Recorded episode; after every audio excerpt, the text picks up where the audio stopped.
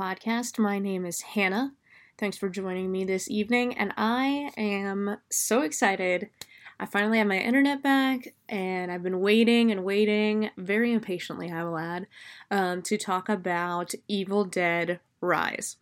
So, I am a huge, huge, huge, huge, huge fan of Fede Alvarez's 2013 version of Evil Dead. I love the tone, I love the grittiness, I love it's just like a, a, a dirty, brutal movie. Tons of tension. Um, and I've been waiting for a good, probably half a decade since I became a fan of that one for a, next Evil Dead movie along those lines. I love the original. Um, I think it's very creepy in its own right. It, of course, suffers from budgetary constraints. Um, everybody on the film was kind of new to filmmaking at the time. And then they didn't, like I said, they didn't really have a budget. They kind of were just like, let's throw this movie together, let's do what we can, make it as scary as we possibly can. And I think there are definitely some major, major creep factor moments in that movie that just kind of give you chills. Um, but I don't think Evil Dead 2, I didn't have that feeling with Evil Dead 2. And I've not seen Army of Darkness just because I know it's a complete shift tonally. And that's not to say that I hate Evil Dead 2 or that I would hate Army of Darkness. It's just not a priority of mine to watch Army of Darkness. And I don't hate Evil Dead 2. It's just I prefer the tone of the original Evil Dead and I prefer the tone of the 2013 Evil Dead. And like I said, that is not not me being disrespectful. Those movies I mean, without them, we don't have Evil Dead Rise. So, um, you can have your own opinion on that. You can think Army of Darkness is the best one. I can respect it. You can think Evil Dead 2 is the best one, or Evil Dead, or 2013. Mad respect to whatever opinion you hold on whichever Evil Dead movie is the king. Um, I mean, aside from Bruce Campbell, um, because we all know he's the actual king here. Uh, but yeah, you could have your own opinion on that, and that's totally fine.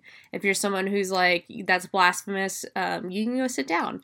Um, and if you're like, the Evil Dead original suck, you can also go sit down because without them, we don't have this. And this movie is absolutely incredible. Everything about it is so incredible everyone, I can't even just mention one actor or actress because everyone in this movie fucking nails it. Every performance, all of the makeup, every effect, the story, the t- atmosphere. I love the shift in narrative, the shift in uh, setting. We're in a city now, we're in this high rise. Everything about it is just fantastic. The cold open is wonderful. Um, and it kind of sets the tone for the movie of you think it's going to be one thing and it's kind of a different thing. Um, and it still is very much an Evil Dead movie. It plays very much by the Evil Dead rules. Um, and it's more in line tonally with the 2013 Evil Dead movie, which I really appreciate because that one's my favorite. So, if that is your thing, if you really enjoyed the 2013 Evil Dead movie, I suggest going to see this one. I still think that 2013 is my favorite one. Um, there's just certain aspects of it that I, I can't not adore um, or hold in extremely high regard, but this one is phenomenal. I've seen it three times already, um, and I would strongly encourage you if you liked the 2013 one, go see this one Go see it as many times as you can afford to see it because without the support, we don't get another one. And that's really what we want is another one in line with this one. So, my initial review, spoiler free review, go see it. It's amazing, it's phenomenal. Uh, if you like the 2013 one, you're going to like this one. We don't have any returning actors from the 2013 one, but all of the actors in this one I think they're all perfect for their roles, and I think that they just they just nail it. Go see the movie. Okay? Okay? Pause this, go see the movie, then come back. Are you back? Did you do it? Did you see it? Cool. Here is the spoiler section of the movie. So, cold open, we start off, we're doing the forest zoom thing. Super excited. Heartbeats going crazy. I got butterflies in my tummy because I fucking love that shit going through the forest doing the zoomies. We come out onto this lake and we zoom over this girl who looks like she was terrified. And then we hear little hover blades, we see a drone. So right away, they're subverting our expectations a little bit. And if you've seen the 2013 Evil Dead movie, you do have certain expectations. Um, you know, in the original Evil Dead series, it's kind of like this evil that just keeps coming and coming and coming. Evil Dead 2013 did away with that, and not because Fede Alvarez wanted to do away with that. Um, it's actually because of Sam Raimi that we have the ending we have in the 2013 movie. Apparently, Fede Alvarez wanted to have the the spirit, the Deadite, come back uh, and take Mia like in the original with Ash. Um, but Sam Raimi felt it was just kind of like too mean, you know. Why not give her a good ending after all that she's been through? You know, she tore her own arm off, so just you know let it be sort of a thing. So we get back to that in this one though that that um, that uh, inescapable evil. Um, so and just the hovercraft coming in or the drone coming in and that's the spirit moving through the woods. It's it's kind of like trying to warn you we're to subvert your expectations a little bit. So there's a girl sitting there with this this guy's the one controlling the drone and he makes a joke about how you know you should have seen your face and she's like um, that could have killed me taken my head off. And he's like no just cut your face up real good. Guy's kind of a dick. So she goes back to the cabin. She's trying to reach. He won't shut up he's kind of an annoying douche character at this point so she goes back to the cabin they're staying at in this at this lake and uh, her cousin is laying on the bed and her cousin is the one who dragged her out here. That's her cousin's boyfriend, the douchey guy. So she sits down, starts reading her book again, and it's a Wuthering Heights. And you can read, you know, it closes in on a close up of the page she's on. And it's this nightmare, you know. I you can just kind of pick words out, and it's this nightmare sequence that's happening in the book.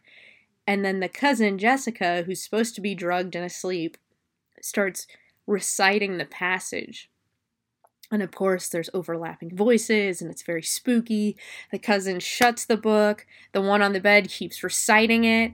You know, the cousin is telling her cousin Jessica to mm. stop reading it. You know, she's like, stop, stop, stop. And then when Jessica finally does stop, she falls. She does this amazing fall off the bed. It's like the most it's literally like the most dramatic fainting I've ever witnessed in a movie. Like it's so cool though. And she just kind of like turns her body into liquid and folds forward off the side of the bed. Um, and her cousin freaks out, goes and looks at her. She starts coughing up this milky substance. She thinks she's having a seizure because that would be the logical explanation at this point is Jessica's having a seizure. Of course, if you've ever seen an Evil Dead movie, you know it's not a seizure. She's possessed already by a spirit. And uh, when the cousin goes down to listen to Jessica's heart, she grabs her braid and just yanks her hair and fucking scalps her.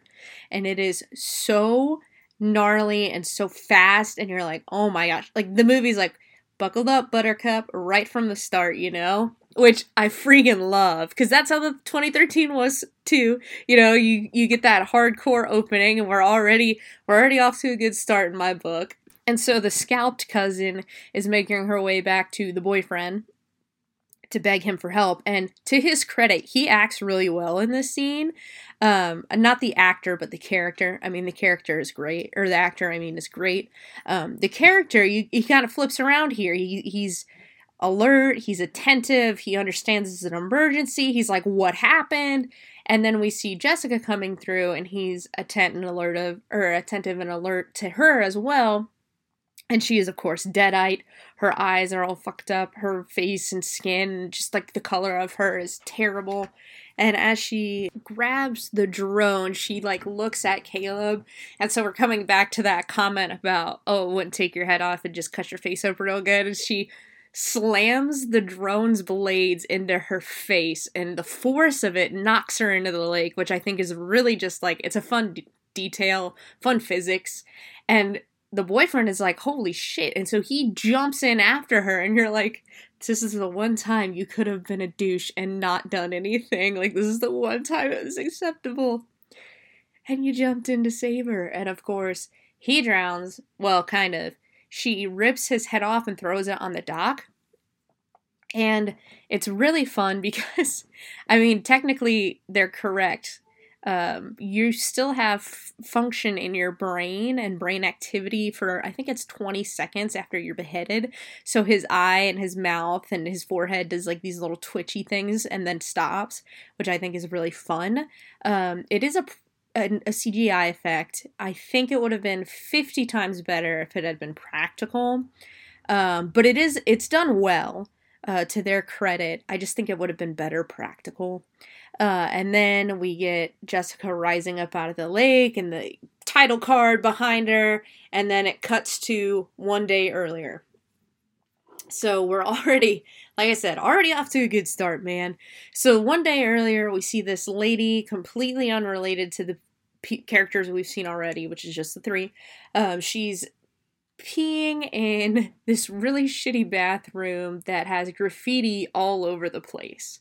Um, and you can see there's graffiti under the mirror that says, How do I look? And it's all over the walls, and it just looks like like spray paint vomit everywhere.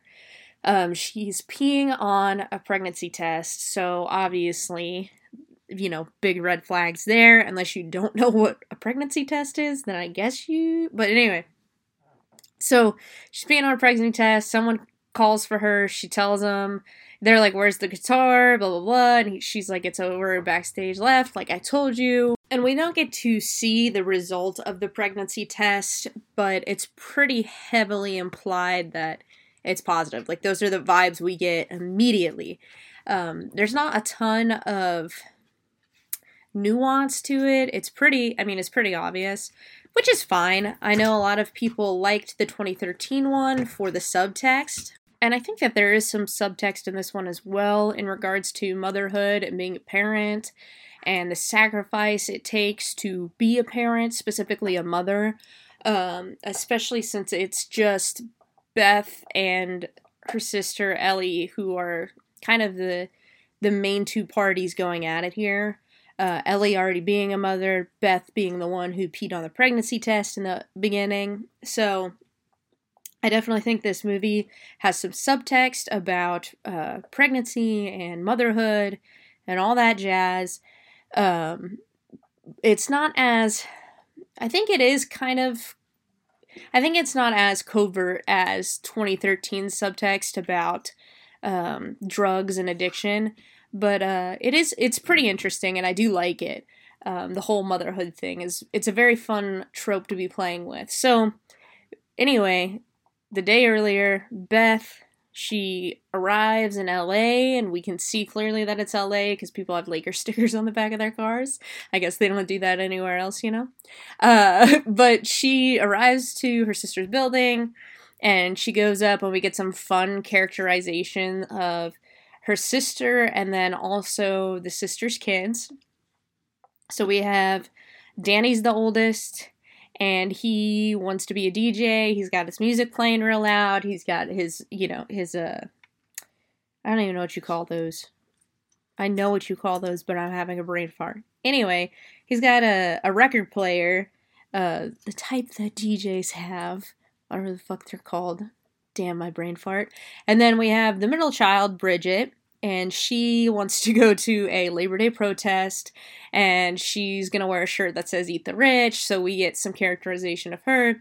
And then we have the youngest, Cassie, who's cutting a head off of a doll and putting a scrunchie on the neck where the head is.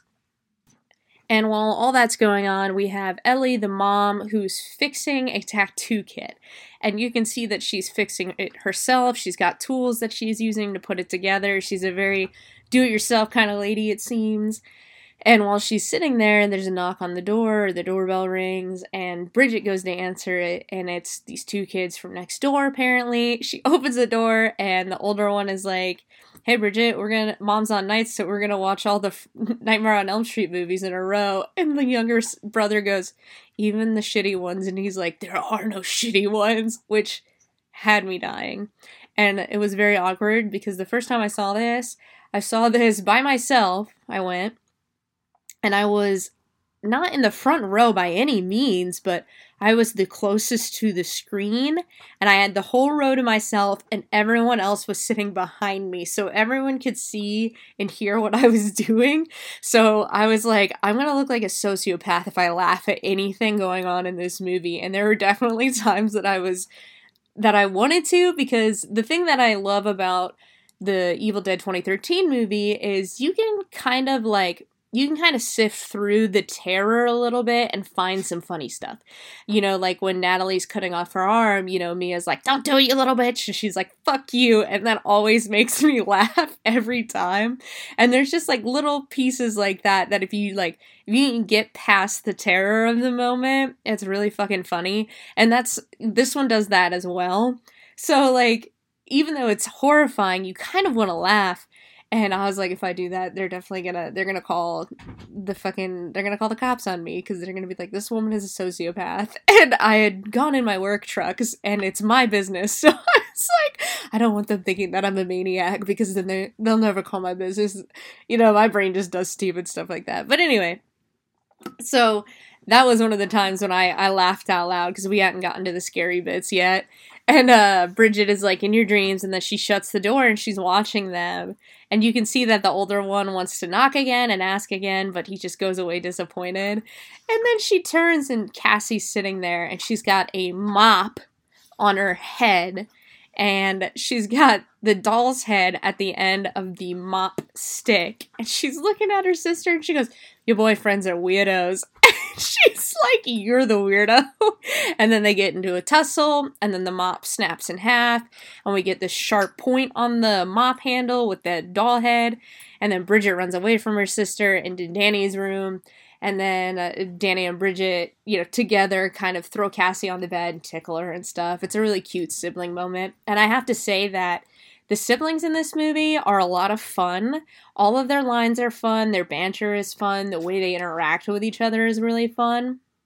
And Bridget, you can tell she's kind of the um, the responsible middle child sort. Um, you know, you get Danny, the oldest, is daring, and then Bridget is like, we got to think about this, we got to be logical. And then the youngest, Cassie, is the innocent one. Everybody kind of mothers her. And everybody does a really good job in this movie of seeming like they know each other, seeming like family. They mesh really well together. They have good family chemistry. It's just everyone was cast perfectly in this movie. And I don't know how they did it, but I mean, the casting director did an amazing job of finding the right person for the right roles in this movie. No, I mean, everyone is kind of praising Alyssa Sutherland, as they should. Um, so she plays the mom, Ellie, in this movie, and she does a phenomenal job. There's a lot of physical acting. A lot of what she does in this role is facial expression and just what she's doing with her arms and her limbs and her muscles. And she she does an amazing, incredible job. Like if they had cast anybody else, I don't think Ellie would be as effective as a Deadite as she is. But Alyssa Sutherland nails it. But everyone else as well just plays their role absolutely perfectly. I mean, the actors in this movie just kick ass all up and down the place. And in every single scene, every single line, every single sequence, they they hit the note perfectly. They hit everything perfectly. It's phenomenal. I could never say enough great things about the actors in this movie and their performance in this movie because oh, it's amazing. So, anyway, after the boys leave, uh, we see Ellie is getting the dye out of her hair and the doorbell rings again. She goes to answer it, and Beth jumps out and surprises her, and she smacks Beth in the face. And she's like, Beth, you bitch. They're like kind of laughing about it, and they go inside, and Beth is talking about her travels to her niece, her nieces and nephew, and uh, you know, giving out gifts. And as she's doing that, you know, Cassie's got her doll head on us on the mop stick, and she's like, "So, uh, what's her situation? Who, what is, what is your friend? What's your situation?" She's like, "This is Stephanie," and Stephanie is the most underrated character in this movie. I fucking love Stephanie. I want a shirt that says Stephanie saves lives. So Cassie goes on to tell a ghost story about when the building used to be a bank, blah, blah, blah. Teller killed himself. He'll scare you to death. And so she's like, Stephanie is going to scare him to death first. And I was like, that is so cute and so funny and so weird. And I love this strange little girl. And the brother, of course, is like, no, it's true. So, you know, Aunt Beth looks at him like, you're full of shit. Why would you tell her that? And he's like, it's true. and I just love it. Like I said, the family dynamic is so cool in this movie. It's so real and it's so fun. But this moment kind of brings us to Beth saying, you know, well, look what I got for your dad. And everybody gets awkwardly silent. And she's like, what's going on? So the mom, Ellie, sends the kids out for pizza while she explains to Beth that, you know, her husband left her.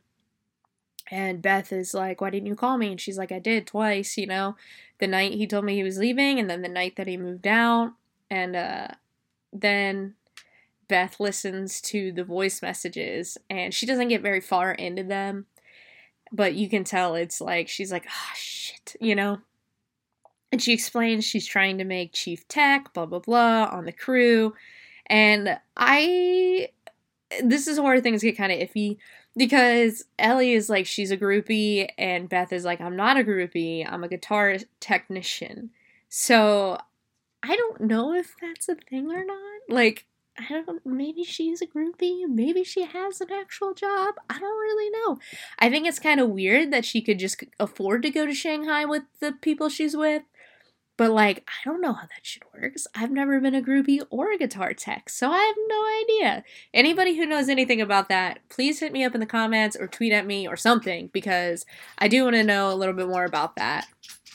But um she was talking about how she's absorbed in her job and blah blah blah, and that's you know blah blah blah. So then they sit down on the bathtub. My dog just shook out her fur very noisily. Are you done, Courage? Thanks. So they have a conversation on the bathtub, on the bathtub, literally on the side of it. And Beth's like, you know, I messed up and I need you to help me out. And so that's kind of okay. So the pregnancy test was positive. That's what I thought immediately as she's talking to Ellie, the kids get back into the parking garage. We see they have a clicker for the gate to get into the garage of the building. And as they're trying to bring in the pizza, an earthquake happens. And a hole opens up in the bottom of the garage. And Danny's like, sees a bang bolt and he goes down in there. And I'm like, fuck yeah, I'm go down in there. Like, your family, your dad just left. Like, your family's being evicted, which is another plot point this whole building is getting knocked down in a month and they have a month to leave. So not only did poor Ellie's husband leave her, but now she's down to one income and she's being evicted, you know, because the whole building's getting knocked down. Like there's no option for her. And she doesn't know where they, they're going to move yet. So big sadness all around for Ellie. Lots of uh, lots of pressure. Um, but Danny sees the bank vault and he's goes down in there, and of course he's thinking like he's thinking like I'm thinking like there's got to be something valuable down here that we can hawk, and you know it'll be awesome. We you know maybe a gold bar someone left behind, or even some old coins that are worth something. And Bridget, being the responsible one, is like, Danny, don't go down there. There could be aftershock. He goes down there anyway. Fuck yeah, Danny. Danny's looking around. He finds some old vinyls because he's a DJ guy. He puts them in his backpack and he's looking around, looking around, and he he, he hears this noise, and it's literally turns out to be Jesus on the cross, and it pops out at him, and it's kind of being held back by these chains. And as it pops out at him, he goes, "Fuck!" And I was like, "Man, I would have said Jesus Christ. That would have been so much funnier." but that's because I'm a maniac. Anyway, so as he's down there, he turns and he sees this giant cement like casket crypt. It's very small for a crypt, but there's all these medallions hanging over it for Saint Benedict. And Saint Benedict, among other things, he is supposed to protect you from curses, evil, and vice. So all these medallions are sitting there and they're all from Saint Benedict and there's a ton of crosses hanging from the ceiling as well. The there's a hole in the cement that kind of opens up and inside is a book and Danny grabs the book, it's wrapped up. There's tons of cockroaches in it, which ew fuck that. There's a ton of cockroaches on a book. I'm not fucking touching it. That's not normal. the cockroaches should not be swarming over a book. That's insane. Probably because it's human flesh. Anyway, this book has teeth. He finds the fucking monster book of monsters from Harry Potter and he puts it in his bag and he takes it upstairs with him. And as they're going upstairs, um, Ellie is freaking out upstairs because the kids aren't answering their cell phone because the entire wireless cell network is fucked. Um, no one can get through to anyone and they're not replying, so of course she goes into full mom mode. She's freaking out. And as she's freaking out, she goes down the hall, knocks on a door, goes down the hall, knocks on another door, you know, and this guy comes out and his name's Gabriel. And Gabriel, I'm not really sure who he is. He seems to be related to the other two boys that came and were trying to watch the Freddy movies with Bridget. But I don't know if he's dad or older brother. He looks too young to be dad, but he's also very dad like to be an older brother, so I don't really know but they're they kind of belong together it seems. And then down at the other end of the hall is this older man um, who smokes. He's he comes out and he asks he introduces himself to beth and everything and he asks if beth can hear her. And beth is like hear who? And he's like here kitty kitty kitty. And he shakes this box of treats and he says his cat likes to hide in the ceiling vents. And she's like oh okay. So uh, gabriel has agreed to take Ellie to go look for the kids because Ellie's like, Can I borrow your car keys? Can I borrow your car? And I need to go find my kids. And he's like, I'll drive you, which is super sweet and super responsible of him, both for himself and for her. So he goes uh, to get his keys, and as they're about to go to the elevator, well, down that that way, because the elevator stairs are next to each other. So I don't know if they were gonna go to the elevator or the stairs, but as they're going that way, the elevator opens up, and the kids all show up and Ellie's like, You never take the elevator after an earthquake, which I didn't think about because I don't live where there are earthquakes. I never have. But holy fuck, she's right. And also, this whole sequence made me realize I would never want to live in an apartment building in a place where there's earthquakes. Why do people do that? You get, you would be fucked. That's just, huh, it's insanity. Anyway, that's a side note. So uh, Cassie's so cute. She's like, Bridget, drop the pizza. And Ellie's like, I love you guys so much more than pizza. And it's a really sweet moment. And you can tell it affects Beth. And then they're back in the apartment. And uh, Danny's got the book and the vinyls. And he's showing Bridget the book. And Bridget is like, You stole it. And he's like, I didn't steal it. It was down there. Like, it's probably been down there for, you know, a hundred years. And he's right. If you leave that down in a vault and you don't go get it and they built something else over it, then fuck yeah, it's not stealing. It's like finding treasure, man. It's all good, except what he finds isn't good. It's the Book of the Dead. So, of course, it's not actually a good thing to find. But if it were, it'd be finders keepers, man. Back off, Bridget. Danny's in the right here. So Danny's like, Do you think it's worth something? Bridget's like, Fuck that. He's trying to open it and he cuts himself on one of the teeth on the book. Which, if that's what opens a book, fuck that. Do not look at that book. His blood drips on the cover and suddenly the teeth stop clenching together and they open up and he can open the book. Fuck that. If that is exactly how you open the book, you don't need to be looking at it. You don't need to touch it. You don't even need to think about it. You throw that shit out the fucking window as fast as you possibly can. That's always the rule, okay, everyone? So if a book opens by blood, throw it out the fucking window. Don't have anything to do with it. That's so bad. It's gonna kill you so hard. Anyway, so of course, he's looking through it and it's all these fucked up pictures. And I really like the look of this book and I really like the way the illustrations are done. They're very dark and heavy shaded. And it's like these pale tan pages with this red ink. Um, and then we find out that it's blood, of course, um, because it's the Naturom Demonto. But anyway, he's like, looking through. Bridget shuts the book, is like, put it back tonight, right now. And he's like, no one's going to be allowed to leave. Mom's not going to let anyone leave. She's like, fine, first thing in the morning. He says, okay. Then he pulls out the vinyls. And it pisses me off because in the movie, they're like, it's all Danny's fault, blah, blah, blah, blah, blah, because he brought the book in. No. Even if he didn't bring the book, they would have been fucked because he brings the vinyls. That's what gets them murdered Because stupid Father Marcus. So he plays the first vinyl, and it's really cool. I love the sound of these recordings. There's like a lot of vibrato, and everything reverberates, and there's lots of echoing, and it just sounds old. And he's got to play it. He plays it on his speakers, so it, it plays like if you're in a theater, it's all over the place. These voices on this recording, and it's fucking neat. It is awesome. So, the on the recording, it's this church service, and the guy introduces himself. He says, I'm Father Marcus, library keeper here. We found what we believe is one of the three volumes of the Naturom Demonto, the Book of the Dead. And I love the way he says the Book of the Dead. It's so fucking dramatic and great. Like I said, lots of vibrato too. But the reason he's gathered everyone is so he can ask permission from the church to understand and translate this book. And everyone's like, fuck that, that's a bad idea. Good job, everyone, you're right. So he's like, I, you know, I want to look at this book to use it for the betterment of man. And they're like, it's called the Book of the Dead for a reason. Burn it, get rid of it, blah, blah, blah. The recording ends. So he puts on the second vinyl tape, or vinyl, vinyl record throws that on there, starts playing that one, and Father Marcus explains him and two other fathers. They've been looking at the Naturom Demonto anyway, even though the church said don't fucking do it. And they're translating it in secret. And he's got the first passage translated, and he's like, I will read it now. And it's so good because um, he starts off with Condor.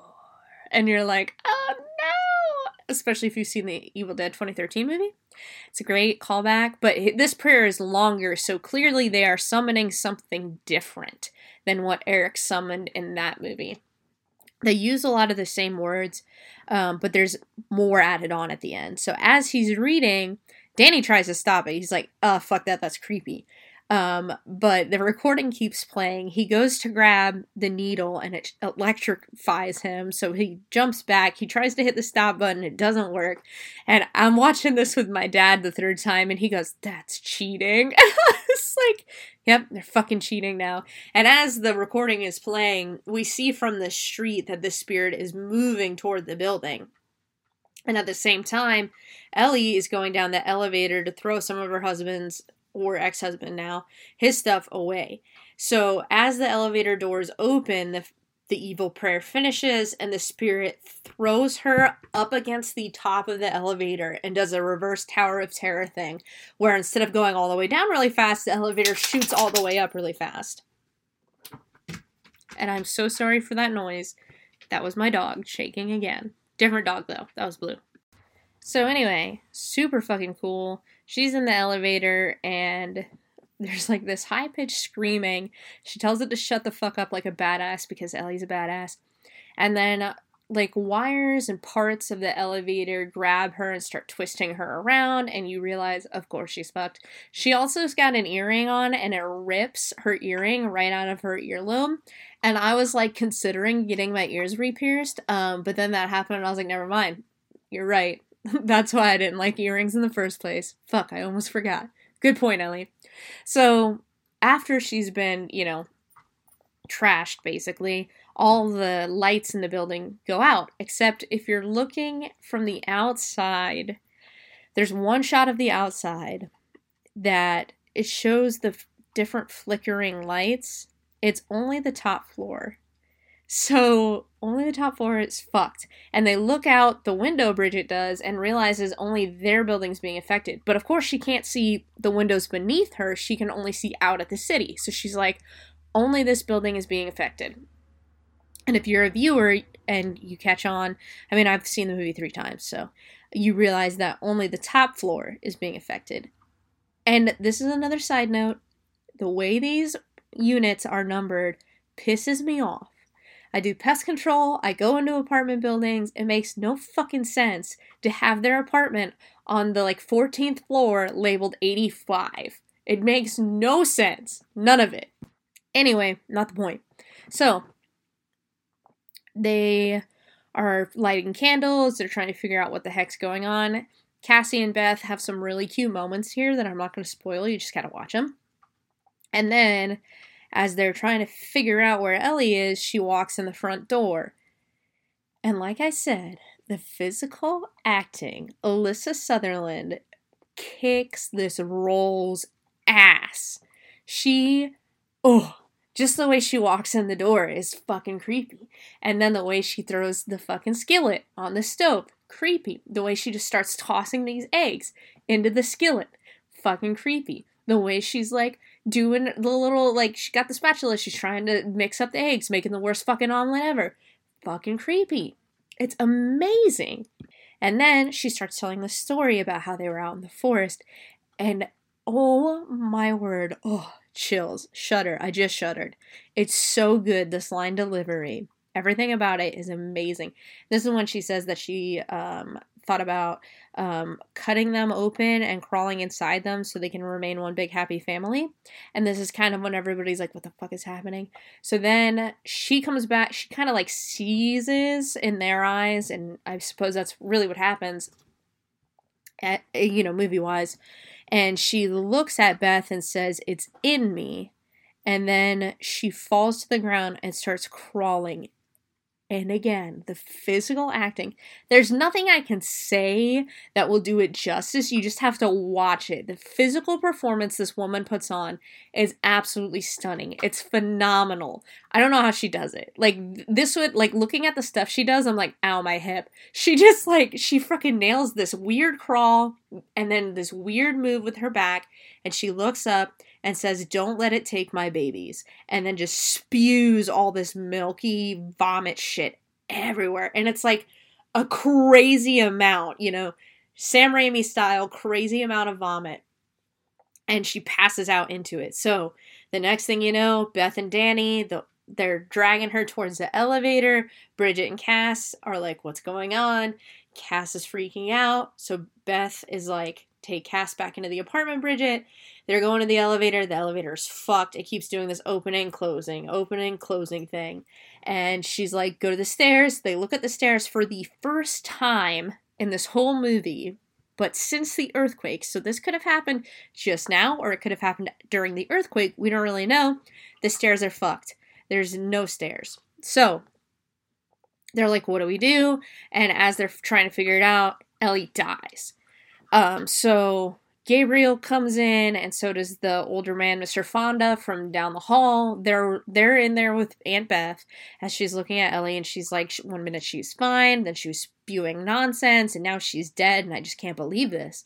And so um, Gabriel offers to pray, and nobody's really into it, but they let him do it because that's what he wants to do, and that's how he'll feel better. Clearly, so as he's praying Mr. Fonda is like, What happened to her face? It's all fucked up, like she got beat up. So, and of course, that's really what happens is like it beats you up from the inside. That's just how the demon works, or the spirit, the entity, whatever you want to call it. Growling in the background is courtesy of my dogs. They think it is time for WrestleMania. Um, they are wrong. It's 11 o'clock at night. Anyway, um, we get more explanation and further detail later on about this entity and how it works via Wonderful Father Marcus and another vinyl. But for now, we they the characters like they don't know what's going on. Like me, I'm like, set that bitch on fire. Like throw that body into the stairwell. Like that's not staying here. But of course, uh, you know, I know I'm watching a horror movie. If this were not a horror movie, I don't know if I would be doing that or not. You know what I'm saying? I might be acting like them and actually be sad and be sitting there thinking, you know, my sister died and I just sat there and I didn't know what to do. And, you know, Beth's like, I'm too scared to even face your kids. And yeah, that sucks. Like, that's a lot of pressure. Like, what do you even tell the kids? So as she's sitting there, um, Gabriel is like, Gabriel and Mr. Fonda are like, we gotta, we gotta get some help in here. And the only way out at this point is a fire escape in an empty unit, which is super fucking illegal. Like, they they don't have any none of them have access to this fire escape. They have to break into this other unit in order to get to the fire escape. And of course mr fonda's like yeah i got tools but they're all in my truck. You're not getting through that door without some heavy duty stuff. So he's gabriel's trying his best to break through and mr fonda's like i'm gonna get my shotgun and blast through the fucking door. I don't like being trapped. And gabriel is like listen everyone is on edge enough without guns getting fired. And he looks at you know, the two young boys, the one teenager and the one young boy, which is why I'm like, I know they're connected somehow, but I don't know if that's dad, if that's older brother, maybe it's a cousin. I have no idea. But, and we never get to find out. Never get to find out. So as they're doing all that, Ellie's in, or uh, Beth is in with Ellie, and all of a sudden her phone goes off and it startles you, or it's supposed to. Didn't startle me because I kind of expect jump scares at this point. Uh, and it's a it's the voicemail from Ellie, except it trails off and it's Ellie begging Beth for help. She's on fire, she's burning up. And then when Beth looks back at Ellie, um, there's a fly on her eye, and then she blinks it away and she and sits up, and she's like, "Oh my god, you're alive!" And so she touches her, and she's like, oh my gosh, she's burning up. And right as that's happening, the kids all walk in. So Danny and Beth take her and drop her into a cold bath. Bridget's like, I'm gonna go get some ice. Everybody's trying to react as quickly as possible. Beth does not like this cold water. She starts freaking out. Her eyes roll into the back of her head. Um, she jumps up into the ceiling of the tub. Fun fact, y'all, that is not normal. I don't care what f- fuck disease, illness, plague you have. You should not be doing that shit. That's demon possession right there, y'all. That's when you need to grab a gun. Anyway, she jumps up there and then she crawls on the ceiling out of the tub and is kind of like catty cornered on the wall and that like she's in the corner of the ceiling and just starts screaming this high pitched wail and it breaks glass. The water in the tub begins to boil down the hall. They can hear it. And then she, at some point, she just closes her mouth and falls into the tub, which my first thought was like, oh my gosh, what a terrifying stunt. what if you hit your head in the tub? I'm sure they did it really well behind the scenes and all that. It was probably super safe. But cool stunt. And then that's when you get you know, the scene from all of the previews, the little hand and the fingers coming on the side of the tub, and mommy's with the maggots now.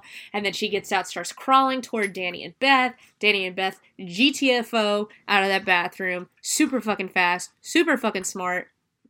And Beth, or as Ellie comes out, Bridget sees that she's got a giant shard of glass of the mirror in her hand.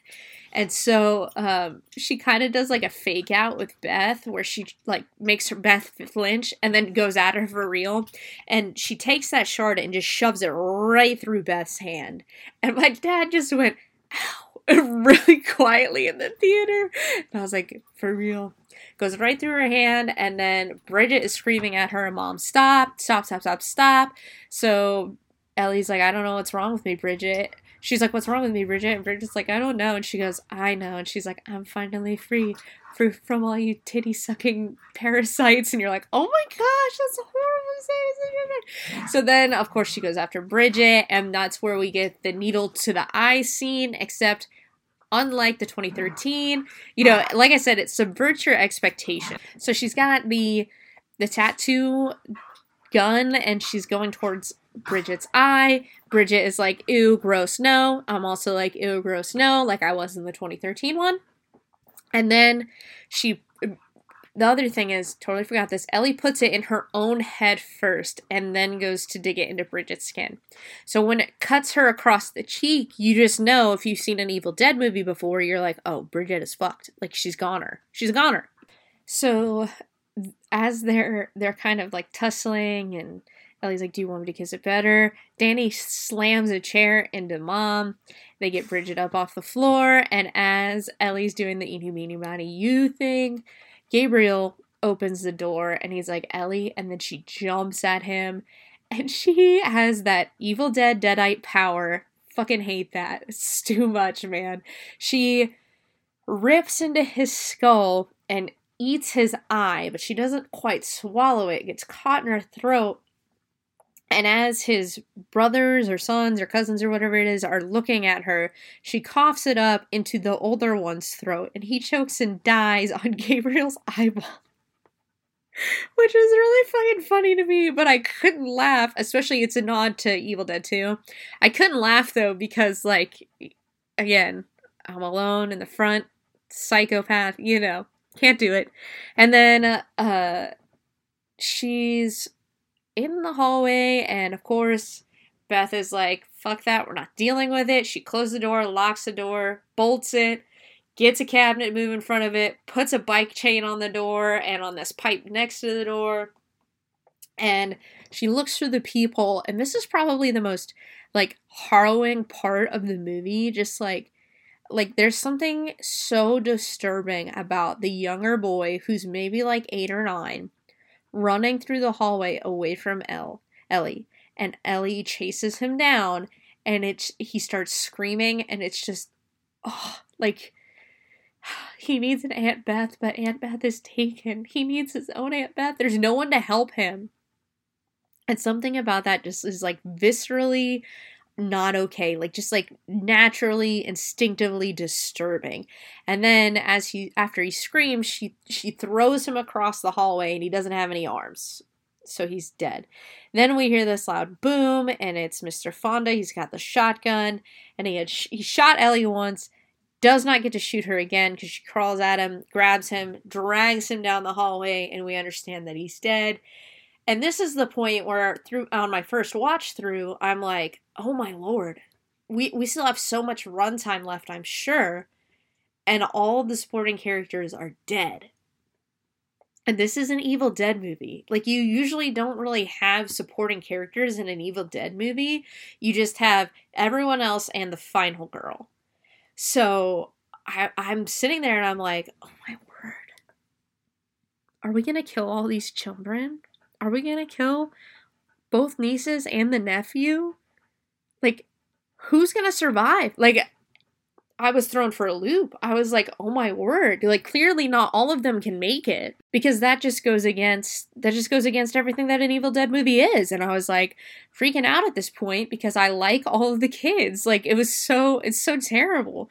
So, um, Beth opens the window and is like yelling to a homeless man, like, we need help. He doesn't hear her. Bridget's like, don't you think mom looks like one of those things in the, that book? And so she's like, Danny, this is your fault. And he's like, it's not my fault. Danny, you're right. It's not really your fault, okay? How are you supposed to know what was on those? It's all right, man. So they start tussling. Beth says, stop, knock it off. And then um, Danny's like, I have something to show you. Shows her the book, explains as much as he can, realizes he's like, oh my gosh, this is my fault. And you're like, it's not your fault, Danny. It's not, not your fault. So as Bridget and Cassie are in the living room, Bridget's got ice to her cheek. She gets up to go look at it. Uh, in the kitchen because she turns on the burner real high and it's like a real fire gas burner and so the fire gets real high so that way provides light so she can look in this tiny mirror of this first aid kit and she sees that it is black, the cut, and it just spreads. You know, it's Evil Dead, it's spreading. So she freaks out uh, she starts oozing black from her eyes and her mouth and her nose, and she's just like coughing and trying to get it out of her mouth, this taste of whatever the fuck it is. And then she starts coughing and then choking, and then you can tell she's about to vomit, and she vomits out maggots and bugs, and you're like, just vomits out these maggots and bugs. And at the same time, Ellie's out in the hall and starts singing to Cassie. And so Cassie goes and looks out the peephole and she's like, What's wrong with you, mommy? And Ellie's like, I was just feeling sad about your dad and I. And I was like, That that's an acceptable excuse for a murder spree? I, I didn't I didn't know that. Okay, well, usually when I'm feeling sad, I just like listen to sad music and go to sleep, but um uh, I guess different strokes for different folks, Ellie. Uh, maybe don't make Ellie sad ever again, then, everyone. so she's like, But your dad's here now. We're getting back together. So open the door, you know. And she finally convinces Cassie to unlock it. And she reaches her arm through and grabs Cassie by the throat. Danny and Beth come out and they rescue her. Uh, and get the door closed back. And Cassie's like, I'm sorry, I thought mom was better. So Beth tells Cassie and Danny to go to the go to your room. And as they're doing that, Beth hears noise in the kitchen, goes to investigate, and Bridget is like perched on the counter with her head cocked at a weird angle. She looks like a fucked up pterodactyl just sitting up there. And my first thought was like, these kid actors, like, well, I guess they're not kids. They're you know, they're a little bit older. You know, they're I think uh, Morgan is 22. That's the actor who plays Danny, and I think Gabrielle is 17 or something like that. Anyway, they're having tons of fun in their roles. Like that that was the only thing I think of is like they're having so much fun in this movie doing this job. Like there's no way they're not because they fucking nail it. Like if if they're not having a good time, there's no way they would nail it as well as they do. And they fucking rock this shit. Like they crush it. Bridget goes full deadite. Beth's like, what are you looking at? She turns her head and is like hunched over something. We just hear this crunching sound. And she looks back at Beth and she's got this glass goblet that she's eating.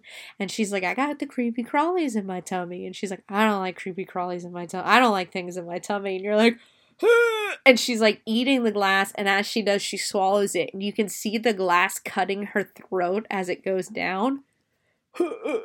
So horrible. So good. I fucking love it. It's on par with needle in the eye in 2013 and it is so cool. So she fucks with beth. They she tries to kill beth. This is where we get the cheese grater on the leg scene. And then um she sees Bridget sees Danny, starts chasing Danny. Danny runs away, goes back into the room where Cass is, and Bridget turns to Cass, and then Stephanie comes up and fucking saves the day. Stephanie saves lives, everybody. I no longer feel safe in my own house without a Stephanie. You need to get me a Stephanie ASAP because Stephanie goes right through the back of Bridget's throat, like all the way to the doll head is almost at her mouth. That's how far back that mop handle that that like fucking spear mop handle goes through her throat. She pulls the whole thing out like the worst magic trick you've ever seen and then falls onto the floor and it's so great. The color of her eyes, the way the makeup's done, her expression. Bridget's on the floor and there's just blood pooling, and it is so creepy and fucked up. And that's where you get another, you know, scene from the trailer. You'd make a good mom, Aunt Beth. You know how to lie to kids. And then um, we get Danny is like, I thought I should tie her up, and of course he's got her tied up, and like she she's got like a blanket or a drape over her, and then he's got bungee cords and belts around her, and it's damn good thinking, Danny. Like that is the way to go for sure. And then Beth is like, I want to listen to those tapes, or she's like, I want to listen to that vinyl. And you're like, wow, this is a really weird time to want to listen to my mixtape, Aunt Beth. Danny's like, no, it's too dangerous. You know, that's what fucked us up in the first place. And she's like, well, maybe something like that can unfuck us. So I'm to go listen to it. He tells her I started at one. He read the weird prayer on two. And she goes, I'll start from the back. She goes straight to the last vinyl, which is vinyl seven, plays that. And as it's playing, um, we get some fun, fun, fun, fun, fun, fun, fun, creepy shit. So Ellie's out in the hallway still. She see she understands that Mr. Fonda's cat is in the ventilation, knows she can use that to get through the, to the apartment, so she does. You can hear her up there. And as the kids, Danny's got a knife and Cassie's behind him, as they are following the sound of her moving through the vents, just really creepily behind them, really quietly, Bridget comes into frame with that drape over her. And my dad, like, it impressed him. He went, Oh, like, you can just hear it. And I was like, Takes a lot to impress my dad. That's a good one, guys. Really good shot, really good scene, really good tension because you just don't know when either of them is going to strike. You know, you're like, is Ellie going to drop from the ceiling? If it just strikes at the same time, you don't know. And in the meantime, Aunt Beth's listening to this vinyl of Father Marcus, and she has sound canceling headphones on, which is the worst fucking thing you could do in this situation. So she's listening to him, and he explains. So in the 2013 movie, there's the uh, Naturom Demonto that they have. There are three of them supposedly in existence. So if you want to still count the original Evil Dead as being in the same universe as this one, then the Necronomicon de Mortis is either a different book entirely that summons a different spirit entirely, or it is one of the three Naturom Demonto, and they found another one in the, the 2013 Evil Dead, and then this is a different Naturom Demonto. So Father Marcus explains, I tried burning them They reveled in the flames. I tried burying them in consecrated earth. They came up spitting and raging. I tried bodily dismemberment and I failed. Every time I try to kill them, they come back. The last of their remains will kill you. Your only option is to run. And that surprised me because in the 2013 one, if you burned someone alive, you buried them alive, or if you dismembered them, that would kill the demon and it would set their soul free. Not here. That is not the rule. You are fucked six ways from Sunday. You just got a GTFO out of there. So, as Beth is hearing this, you know, you can see Ellie coming out of the ceiling in the corner of the room and moving her way down. And in the other room, Danny is like about to go into Beth's, well, his room where Beth is listening to the vinyl. And then Cassie says, Be careful. He turns around. He sees Bridget coming at her, pushes Cassie out of the way, stabs Bridget. Bridget grabs him, throws him into the kitchen against the counter takes the knife out of herself and starts stabbing him in the arm. And then he pulls the drape off of her. She's like, You should have put the book back, Danny. He grabs an aerosolized spray. As she stabs him in the chest, he sprays it over the flames at her, burns her. She makes pterodactyl sounds, is on fire in the kitchen, which is not a great thing in an apartment. But you know what? You gotta do what you gotta do in this situation. In the meantime, Beth and Ellie are tussling. And Ellie this was the funniest shit to me. She does the Lilo and Stitch thing. She puts her finger on the vinyl as it's spinning and opens her mouth, and Father Marcus's voice and his recording starts coming out of her mouth. And I was like, oh my god, they did the Lilo and Stitch thing, but they fuck it up. That's so good. I just loved it. Like, it made me so happy. It was so funny. So then uh, Beth stumbles out of there. Danny's down on the ground. He stumbles out of the kitchen. Cassie's under the sofa looking at him. She says his name. He looks at her. He's like, I'm sorry, Cass. And the way he says it is so sad and so heartbreaking. Like, I can't explain it, but the way Morgan says it, Morgan just kills this performance. Like, like just the way Danny is towards his sisters and in this moment, Morgan's line delivery it just breaks your heart that I'm sorry, Cass. And you're like, oh no. And you understand that he's dead. He's going to be a deadite, of course.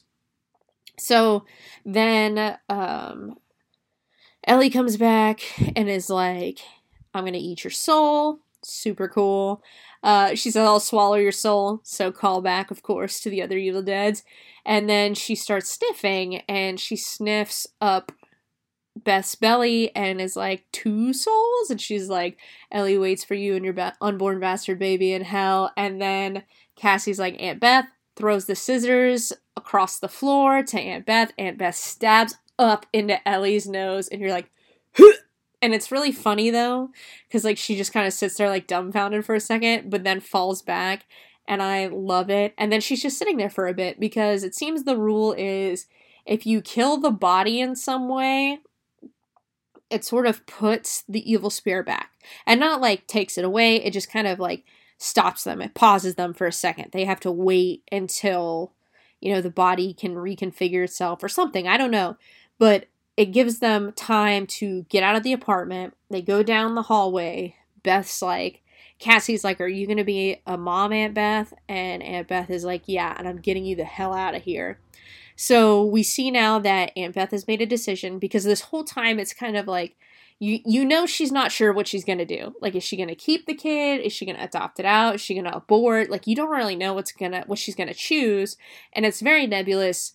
She seems very undecided until this moment, and I think that's kind of um, the subtext of this movie is you know, motherhood, like I said, and family, and what do you do about that? What do you do with that? So Aunt Beth takes Cassie, walks her past all the dead bodies in the hallway, is like, don't look back. And then she's trying to break open the door, can't do it with the tools, sees Mr. Fonda with his gun on the ground, grabs the gun. Right before she blows through the door, you hear, Bethy Boo! And then she turns, and of course it's Ellie, and she shoots Ellie in the leg. Ellie's like flies off. She's on the ground. She looks at Cassie and she's like, She's trying to take your mom from you, Cassie. And Cassie's like, I know now that you're not really my mom anymore. And then she's like, Don't take me from her. You have no idea what it's like to bring a child into this world, Beth. And then Beth is going to shoot her again, but Mr. Fonda's body wakes up and grabs her by the ankle. She misses. He says, That's my gun, you thieving cunt. So she starts, and his voice sounds really great in the Deadite, like reverberation, like the Deadite overlap, because he's just got such like a deep voice. It sounds great. It's really growly and crawly and just cool. So she beats the fuck out of his face. Everybody else is waking up. Out come Bridget and Danny. And I have to say, I am so disappointed we did not get more of Deadite Danny because Deadite Danny looks completely different than Ellie or Bridget.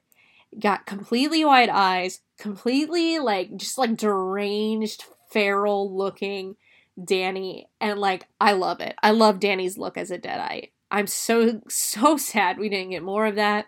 But I'm glad we got it at least a little bit. So then, and of course, Bridget is burned now, which looks phenomenal. All the makeup, all the design choices in this movie, phenomenal. So she's burned. Danny's fucked up. He's a deadite now. They're leaning over their mom. And Beth or Ellie says, Everybody here dies by dawn, Beth. And then, of course, we get dead by dawn chanting. And I was like, Yes! I almost wanted to chant it in the theater. But again, I'm a weirdo in the front row. Well, the frontest row, I guess you could say.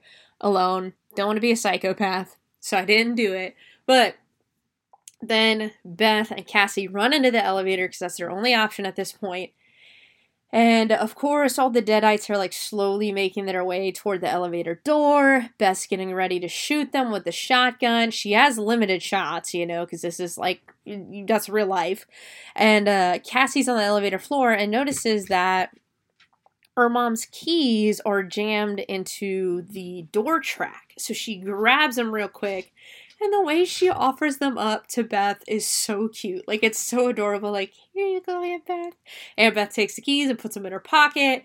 They're in the elevator, and it's not going anywhere um, it starts filling with blood. And as it's filling with blood, you can see that Danny and Bridget are like digging into Ellie's skin and they're doing something. And the book does this cool thing every once in a while that it, and it's doing it again where it's flipping back and forth through different pages. And it's done that previously just to show you what's going to happen next. So it flips to this page of like this one body that's several corpses put together. So you understand that that's what they're doing. And then they go into the vent and outside of the elevator shaft, the Deadites are yelling or chanting "No way out" at poor Cassie, who's looking out the one window of the elevator, and you're like, "This poor child." So it's filling with blood, and as it's filling with blood, um, they're trying to reach, of course, the top hatch. Well, it comes away, and you see hands coming out of the top hatch, so you realize right away they're fucked. But then you see the weight capacity on the elevator, it's six persons or 900 pounds, is what it says. So I'm like, well, you count Cassie, you got Beth, you got Ellie, you got Danny, you got Bridget, and you got this evil spirit. So that's six people. Plus, you got all the blood. So the elevator can't take the weight limit. The cords snap, and it shoots all it drops all the way down to the bottom. You get the real Tower Terror shit now. And once it hits the bottom, the doors explode open and all this blood comes rushing out with the two women in it. Well, the the woman and the girl. And uh, Beth is immediately like Cassie, and you know, it's like Cassie, wake up, wake up. And Cassie opens her eyes and she goes, "Am I dead?" and I was literally like, I couldn't help myself. I, I like laughed out loud just once. I was like, Pfft. and then I was like, oh, gotta can it. So they go out in the garage. They find the vehicle. Uh, it's an old station wagon looking thing, and she's like, Where's the beeper? Cassie hits the beeper, it lights up, the gate goes up, they get stuck in a fucking pothole, which is why you always look where you're driving, children. And Cassie's looking at the out the back window at the doors to the building and they're shut, they're shut, they're shut, and all of a sudden they're swinging. And she's like, Aunt Beth, it's coming. And another really great scene. A lot of these scenes are really great, full of lots of tension. This is another one. And they the the amalgamation is what I'll call it is like running up to Beth's window and the other door is open and you can hear the car door open sound so they play Ring Around the Rosies, around the station wagon a little bit. And then, of course, the light goes red and the gate starts to shut because it's on a timer. So Beth and Cassie book it. Beth is like, go under. They try. Beth rolls like a smart person. Cassie's still a child, doesn't know to roll, so she like kind of dives and starts army crawling, which is not a good option. Gets snagged by the leg, and then we get this really cool shot of Cassie being like dragged over the hood of this car. Um, and we have, since the beginning of the movie, there's this shot of this big truck and a wood chipper, and the side of the truck is Fonda's tree surgery with a chainsaw on it, and I fucking love it. So they throw her, Cassie, into the back of the truck. Danny, uh, the, the, you get to see the amalgamation in this shadowy form, and it's fucking creepy, and it's really cool, and I dig it, man. And Danny, the Deadite, finds a chainsaw and so Ellie's like, All we want is your head, baby girl. And so Cassie's preparing herself mentally to die. And Beth has broken back into the garage with the shotgun, shoots the amalgamation, and is like, Come get some. So the amalgamation tosses the chainsaw at her, which, again, that's fucking cheating. You're not allowed to use the chainsaw amalgamation. You're a deadite. So she falls off the back of the, sh- uh, the wood chipper and they are coming at her. They grab her by the legs and they try and pull her into the wood chipper that they start. Cassie is nearest to the lever, so she turns it off. The amalgamation is like, "What the hell?" They drop her, drop Beth for a second. Beth grabs the chainsaw, and Beth is like, you know, fucking it up. She's like, turn on the machine, Cassie. So Cassie turns it on. She slams that chainsaw into the amalgamation, and you just see Deadite Danny and Deadite Bridget getting torn away from the amalgamation body and wood chipped up. And it is so fun. I fucking love it. And then, of course, their blood is coming out of the wood chipper and it's spraying everywhere. And it's not like a ton, but you get a little bit of blood rain. And I was like, mad respect, man. Glad y'all are putting nods at the 2013 movie. Got my blood rain. So then Beth is like, or Ellie is like, help me, Bethy Boo. And Beth is like, only my sister gets to call me that. Just slams the chainsaw into the top of Ellie's head. And then when it's just her head left, she says, You know, you really do look a lot like mom, and you're gonna fail just like her, you stupid groupie slut or whatever. And as she says the word groupie, which is Beth's fucking least favorite thing, the most hated thing to be called, she kicks Ellie's head into the wood chipper. It gets chipped up. So then she grabs Cassie. She turns off the wood chipper, grabs Cassie. As they're walking out, she picks up the chainsaw, and they leave the garage and you you understand they have survived, which is phenomenal. Uh, two survivors of an Evil Dead movie, fuck yeah! You get two final girls, fuck yeah, man! I love it. Subverting expectations a little bit, a little bit more than I expected, which is exactly what I wanted because I was like, if anybody survives, I do want it to be Aunt Beth and Cassie. I wanted both of them to survive. I didn't think I would get it, but I fucking did. Thanks, Lee. And then you see morning comes and someone's coming out of their apartment.